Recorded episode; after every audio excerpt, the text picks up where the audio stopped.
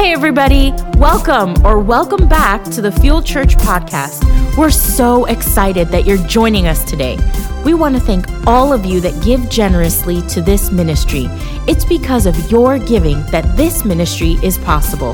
To give, you can visit us at thefuelchurch.com. We hope this message inspires you to take your next step in your faith journey.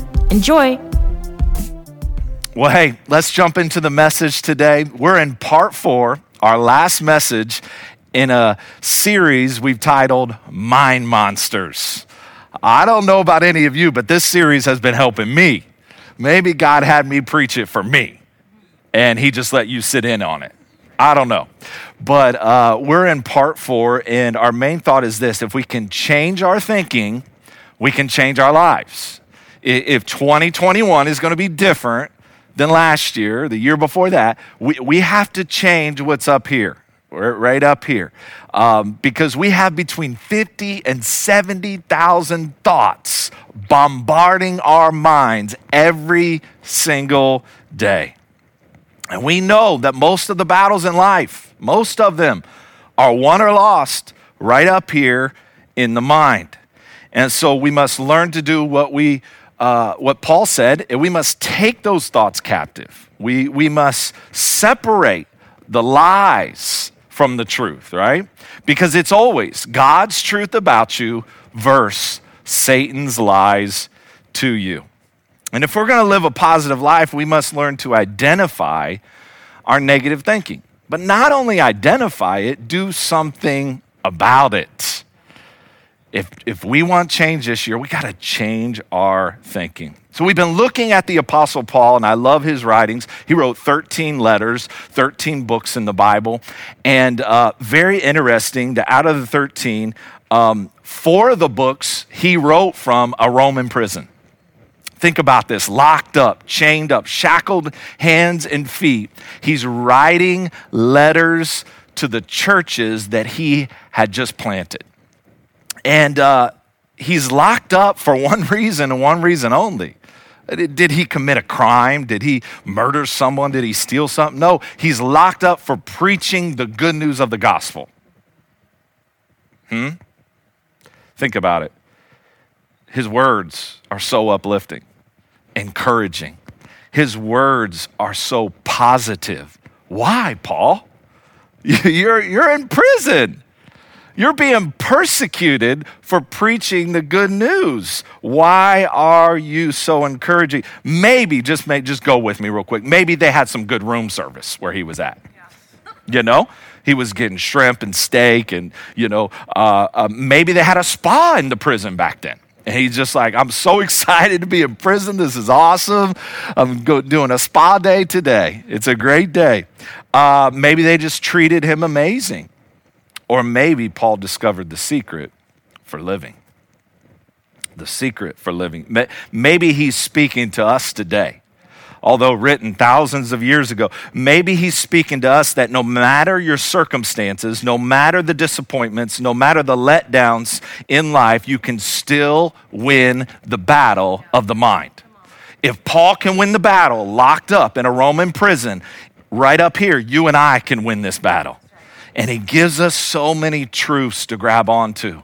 He gives us so so much uh, of his life and the vulnerability and, and, and the struggles that he went through. And that's, I love Paul. He's my favorite writer in the book because I just love how real he is with his struggles, but yet he doesn't stay there. He does something about it, he grows through it. And that's really what we're all called to do as followers of Jesus, as disciples. That word disciple means a disciplined one. We're called to a life of discipline to become more like like Jesus on this journey, not less like him. We don't conform to culture and society and move further away from Jesus. No, we become more like him as we follow him. He's our example. It's not a pastor, it's not a church. As much as you follow churches and pastors, that's great, but your example should be Jesus. And so, um, what a powerful thing that he wrote in Philippians 4, and that's where we're going to spend our time today. And I want to look at this passage, Philippians 4, 6, and 9. It says, Do not be anxious about anything, but in every situation, by prayer, petition, with thanksgiving, present your request to God. And look at verse 7 and the peace of God, hmm, which transcends all understanding, will guard your hearts and your minds in Christ Jesus. Finally, brothers and sisters, whatsoever is true, whatsoever is noble, whatsoever is right, whatsoever is pure, whatsoever is lovely, whatsoever is admirable. If anything is excellent or praiseworthy, think about those things. Whatever you've learned or received from me, Paul says, or seen in me, put it into practice. And the God of peace will be with you. I love that. So, Paul's talking about our thought life. Paul's talking about when we learn to manage our thoughts, we then discover God's peace. God's. I, I don't know if we've ever needed a time where we need the peace of God. With everything going on in culture and our world, we need the peace of God. So today, I want to bring you a message titled Peace Out. Come on, go ahead. In your living room, in your car, at the job, just pound it. Peace out. Peace out. Look at your neighbor and say, Peace out. Peace out. Um, this is a slang term we use, peace out, and it means goodbye. It means I'm going in peace or I'm choosing peace. Come on, you ever you ever see the movies and there's something, there's a fight going on, there's something, and they're just like, peace out, I'm out. I ain't got time for this, you know? And that's really the slang term, peace out. It, it's saying that I'm choosing peace rather than arguing and fighting and hurting each other with words. I'm gonna go in peace. I'm gonna go in peace. Um, question for you today. How many of you would say that you occasionally, or maybe even often, have runaway thoughts that lead to worry anxiety, and stress. I got my hand up. Runaway thoughts. This is the opposite of peace anxiety, stress, worry. It's the opposite of the peace of God. I, am talking about like a, you, you have this small thought, one little small seed of a thought that can just put you in a tailspin like it's not even anything big. It's so small and minute, but it, it hits your mind, and all of a sudden, it's like a seed. You pour water on it, it begins to grow, it pokes through the soil, it has a, a bloom on it, whatever, and you're like, whoa. Hmm? One small thought, one small toxic thought, creating an internal internal reality that isn't true like the thought starts like the snowball rolling down the snowy hill and it gets bigger and bigger as it rolls. It, it's something that isn't even a big deal, but becomes one real quick and takes you on a thought journey that becomes more toxic as you go. Um, example um, Tuesdays are my day to put together my message, right? And so I'm kind of locked away in a moment of prayer and just just seeking God. God, what do you want me to say? I could say a whole lot from this book. I mean, I, we don't ever run out of material. It, it, it's what, what is God saying uh, through me to the church. And so I take that Tuesday to put that together. Weeks leading up, I'm prepping, get, gathering content, you know, for whatever series I'm in. But that Tuesday is the day, and I have a routine. I have a routine. I, I go into a moment of prayer. I go into my devotionals. Uh, I'm reading three or four books. I'll read parts of that. And then um, I'm praying, God, what do you want me to speak today? And sometimes it's super clear. Sometimes it's, it's super clear, and I get really excited when it's super clear. I know where he's taking us. I know what he's, it's just flowing like it's, it, it, it's easy. But other times it's really hard uh, and it's frustrating and sometimes discouraging uh, because I don't have clear direction on where to go. So the thoughts come. And this happened like through right before I was starting this series. Isn't it amazing? Series on the mind And this happened before I preached the first message, the Tuesday before the first message. I had this thought you don't have anything to say. And it was just that thought that I allowed to stay up here. And I didn't take it captive. And so the next thought is you're going to get up there and look stupid. You're going to sound stupid. It, here, here we are at the beginning of a new year. People need to hear from God. You, you, you, don't, you don't have nothing to say to them. And then I keep entertaining it. And then what happens? The past hurt, hurtful comments start to come up. The things people said about me, the things people said about my preaching. And, I, and, then, and, and boom, I'm, I'm thinking, I'm thinking, and now I'm, I'm in a worry. Now I've got myself in a worry, and I'm thinking I'm not qualified, I'm not enough, I'm not the man for the job. Who else can preach this Sunday? All because of one little small toxic thought. It robbed me of my peace. So then what do I do? And I close off. I close off. I could vent to some other people, especially my wife. I could be short with people, right? All because of one small negative thought that I allowed to run in my mind to rob me of the peace. I allowed anxiety, stress, and worry to be my dominant thought. And I did not allow the peace of God to lead me.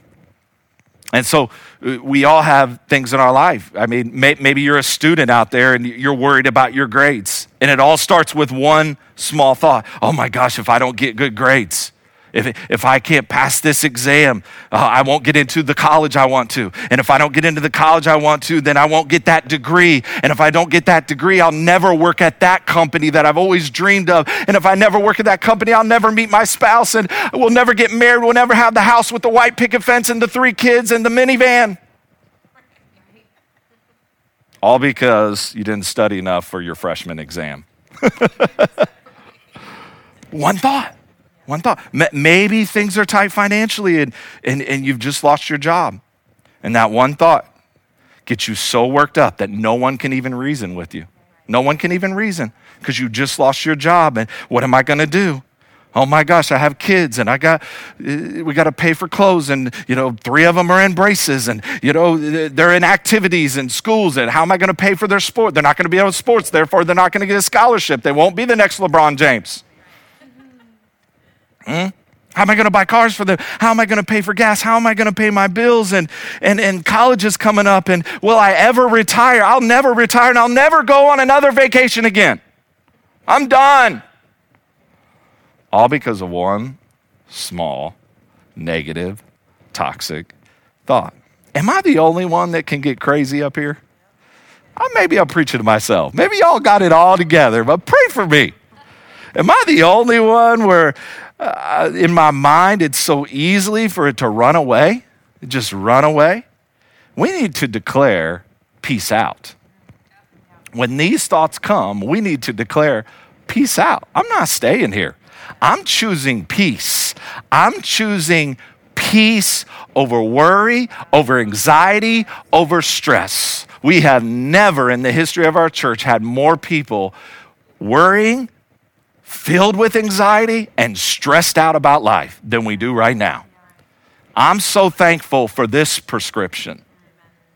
I'm so thankful that we can go to this book and that we can find peace in our time of need. Let me tell you a few things the Bible didn't say. Jesus didn't say, hey, let your hearts be troubled. No, no, he said, do not let your hearts be troubled. Let me tell you what the angels didn't say Glory to God in the highest, and stress and anxiety to all on earth. No, he said, Peace. Peace on earth. Let me tell you what Paul did not say be anxious about everything.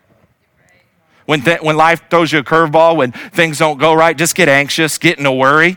And then definitely you got to go on Facebook and just tell everybody how messed up your life is, how hurt you are, how life is, is turning out wrong for you, definitely vent and don't tell it. Paul didn't say that.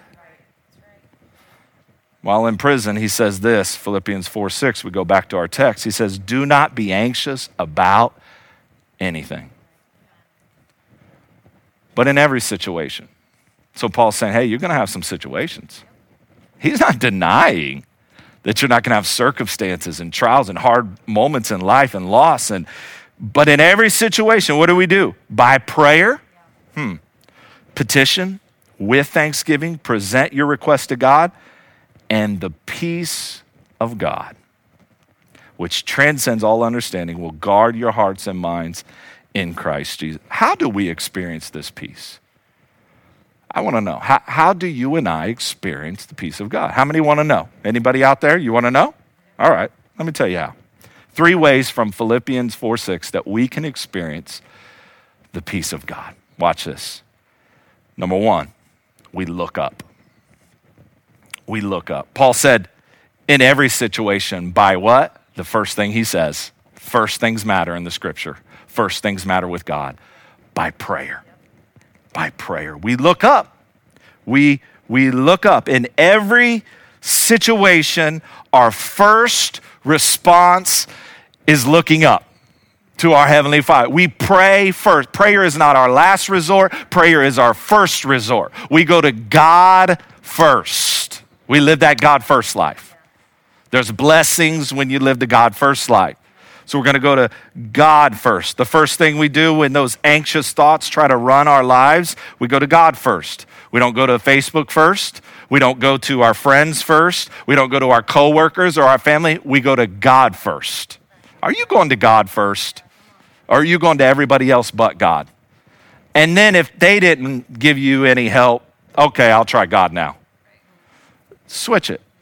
Go to God first. We first take our cares and struggles to God. Why? Because 1 Peter 5 7 says this casting all your cares. And I love how the Amplified reads all your anxieties, all your worries, and all your concerns once and for all. Once and for all on Him. We, we, we cast it on him, for he cares about you with deepest affection and watcher, watches over you very carefully. I love that. I love that. That word casting means releasing once and for all. I'm casting it out. Uh, I'm giving it to God once and for all. Hmm? He cares for you. In that commentary there, in that scripture, that those words, He cares for you, it gives the meaning of this. Watch this. Care is a burden which faith casts off the man onto his God. Think about that. I'm going to say that again. Care is a burden which faith casts off the man onto his God. So it takes faith, it takes humility to give it to God.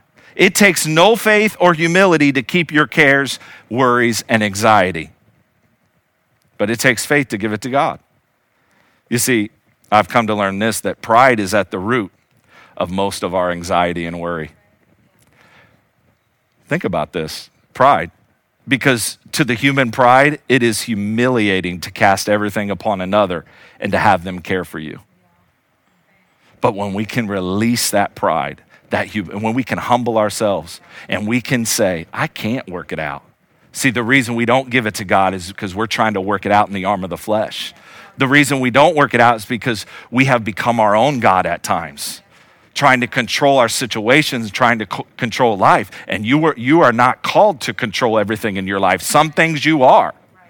Some things you are, but not everything. And so, therefore, we hold on to it. We don't cast it. We don't give it to Him once and for all. We're saying, man, I can work this out. I worked it out last time. Let, let me get involved in this. Well, that, that's not humility. That's not humility. And so, so we have to learn to give it to God. And you got to believe that God cares for you. Do you believe that? He, he, he said he, he cares for you. He watches over you carefully. If he's watching over you, he cares for you. The Old Testament parallel verse to uh, 1 Peter 5 7 is Psalms 55 22, and it says, Cast your burden on the Lord or release it, and he will sustain and uphold you. Uh, once again, we see that word cast your burden to the Lord, release it, give it to Him, and refuse to take it back. Why? Because He can do more with it than you ever could. He can change the situation where you can't. He's working when you're sleeping. Come on now. He's working on your behalf. The Lord never sleeps nor slumbers, the Bible says. What's He doing? He's working things out on your behalf that you give to Him. But you got to give it to Him. You got to give it to Him. You got to give it to Him. You can't allow the thought to go down the hill like that snowball and it becomes bigger and bigger. Give it to God at the top of the hill. Give it to God. Don't go down the hill. Give it to Him first. So, if we want to experience the peace of God, the first thing we have to do is we have to look up. The second thing we need to do if we're going to experience God's peace is we need to look around. We need to look around. So we look up to God, we look around to others. It says, we come to God by prayer first, and then petition to others. Petition simply means a request. Yes, we give our re- prayer requests to God, but we also give them to others. James 5:16 in the message it reads, "Make this your common practice. Confess your sins to each other and pray for each other so that you can live together whole and healed."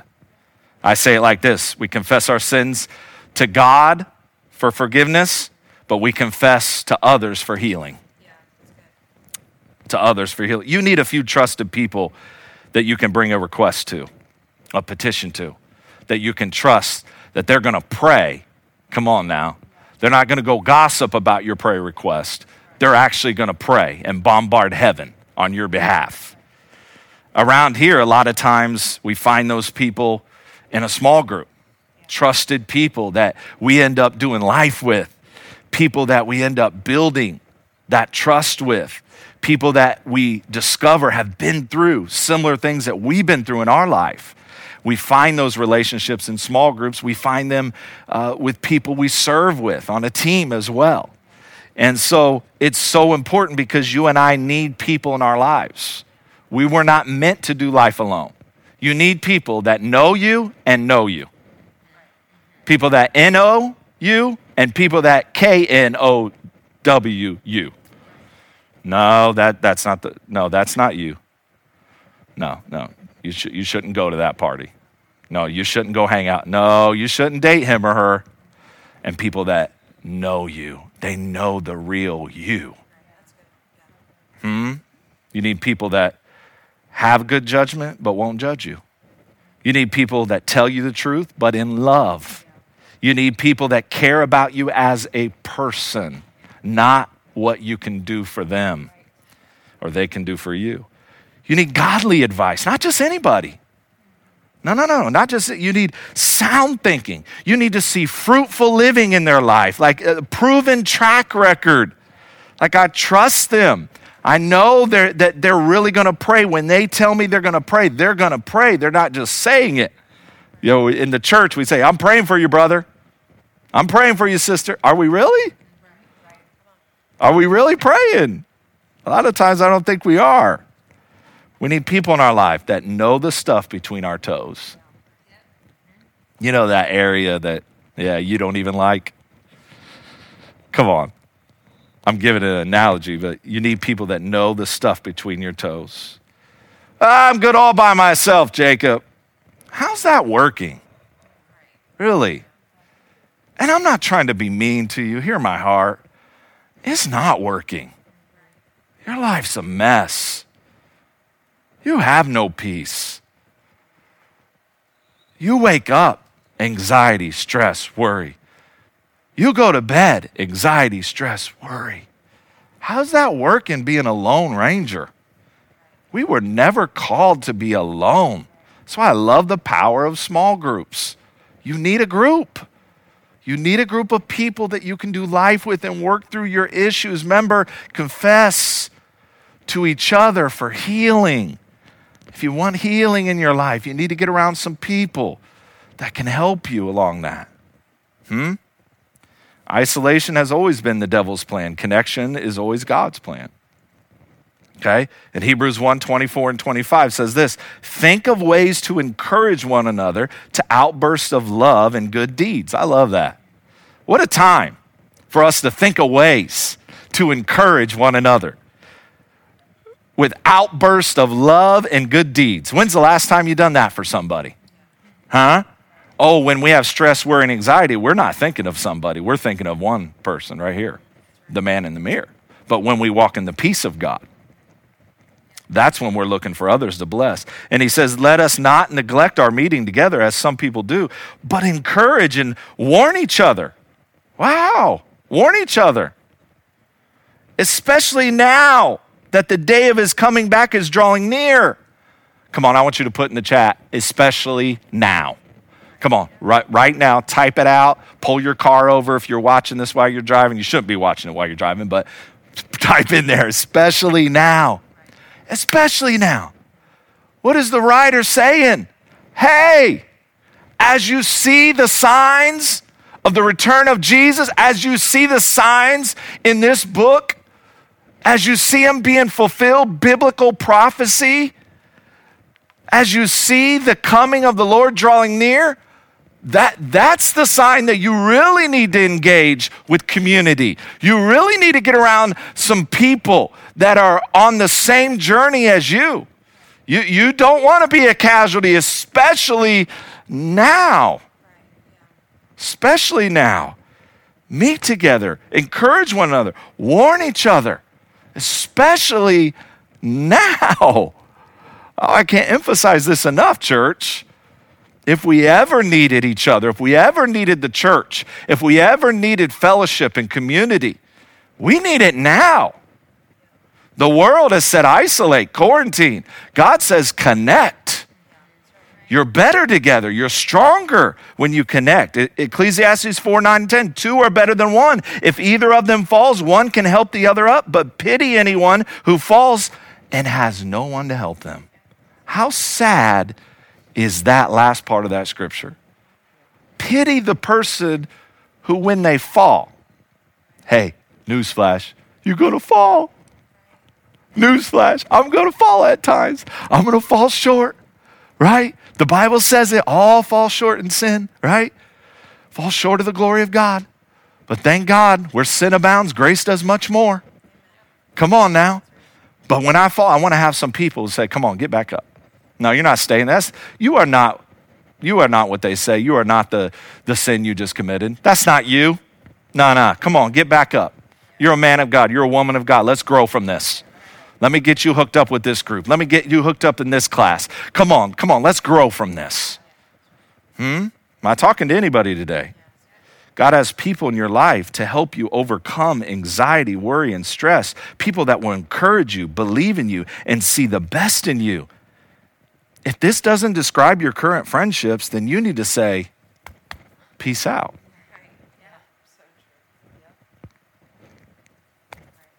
Peace. I'm choosing peace over the worry, the anxiety, the stress that you cause in our friendship and our relationship.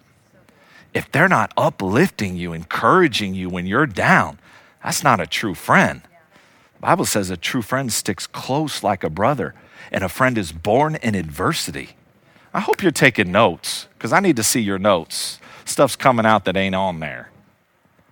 A true friend is born in adversity. A true friend doesn't leave when your life is a mess. A true friend doesn't leave when you're not thinking right. No, a true friend comes beside you and says, Come on, you're better than this. Come on, let's go to the Word. Come on, let's go to prayer. You're going to come out of this because I need to let you know some of your stresses are caused by who you're with. Some of your anxiety is only because of who you hang with and who you choose to listen to, who you're doing life with. So, number one, we look up. Number two, we look around. And the last thing we do, if we're going to experience God's peace, it's all found in Philippians 4 6, we look ahead. We look ahead. We look ahead. It says, with thanksgiving with thanksgiving. So we go to prayer, we bring our petitions. With thanksgiving, we seek God. Thanksgiving. Um, grateful people always look ahead. Gratitude is the fuel that takes you into the future promises of God.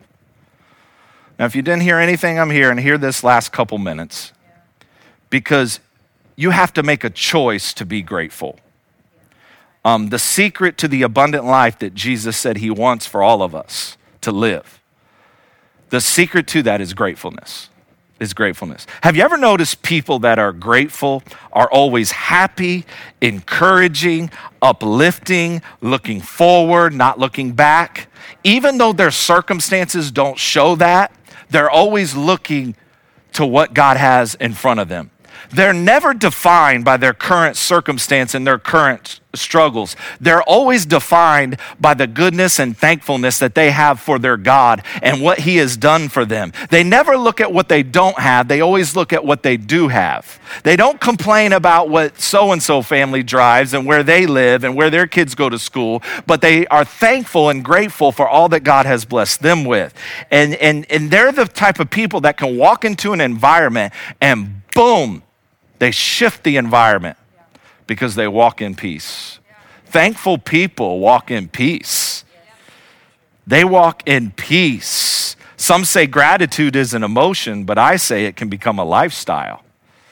It can become a daily lifestyle. Two of the most powerful words you can ever teach your kids are thank you. Thank you. Hmm? Harvard Health did a study on people who are consistently grateful versus those who live ungrateful. Now, this is a non Christian study, but they said this, and I quote In positive psychology research, gratitude is strongly and consistently associated with greater happiness and joy. Gratitude helps people feel more positive emotions, relish in good experiences, improve their health, and deal with adversity and build stronger relationships. End of quote. Think about that. A non Christian study is pulling out what we find in this book that when we find ourselves grateful, you know, gratefulness helps us refocus on what we have instead of what we don't have. Okay? And so peace comes when I'm thankful. Peace comes when I, not when I complain, not when I grumble, not when I gossip, when I am grateful. Here are some ways you can be thankful. Thank God every day for saving you from your sins. The number one thing you can be great every single day. It should have been you and I on that cross. He took the penalty. He, he, he gave his life up for you and I. I mean, every day, thank Him. Thank Him for all that He's blessed you with. Begin to count your blessings, and you'll be counting all day. Write in a journal, journal why you're thankful every day. Write things about your life that you're thankful for. Write a card to somebody who's impacted your life. Tell them you're thankful. Tell somebody verbally, thank you. Tell your kids every day, I'm thankful for you. Every single day. So, if we're going to walk in the peace of God, we're going to look up, we're going to look around, and we're going to look ahead. And look at Jesus' words here in John 14, 27. I'm leaving you with a gift, peace of mind and heart. And the peace I give isn't like the peace the world gives. So don't be troubled. Don't be afraid. The words of Jesus right there. I, am giving you a gift right now. It's called peace of mind and heart. It's, it's not like the world gives. You can't find it there. You can't find it in your job. You can't find it in money. You can't find it anywhere else. You find it in me. As we close, I want to say this to somebody watching today. You cannot have the peace of God until you first have peace with God. You cannot have the peace of God until you first have peace with God. Are you at peace with God? You're watching today and you say, No, I'm not my heart's not right. I've never given my life to Jesus. We want to lead you in a prayer, prayer of salvation. The Bible says, everyone who calls upon the name of the Lord shall be saved. Say this prayer with me. Say, Jesus, I invite you into my heart as my personal Lord and Savior. I believe you died upon that cross for my sins. And I repent of those sins. In Jesus' name, amen. Thank you so much for tuning in today. Please take a moment to subscribe rate, review, and share this podcast with others. You could take a screenshot, post it on your social media, and tag us. If you ever have the opportunity, we'd love for you to join us for one of our weekend gatherings. For more information on our locations and service times, please visit us at thefuelchurch.com. We hope this message inspired you to take your next step in your faith journey. See you next week.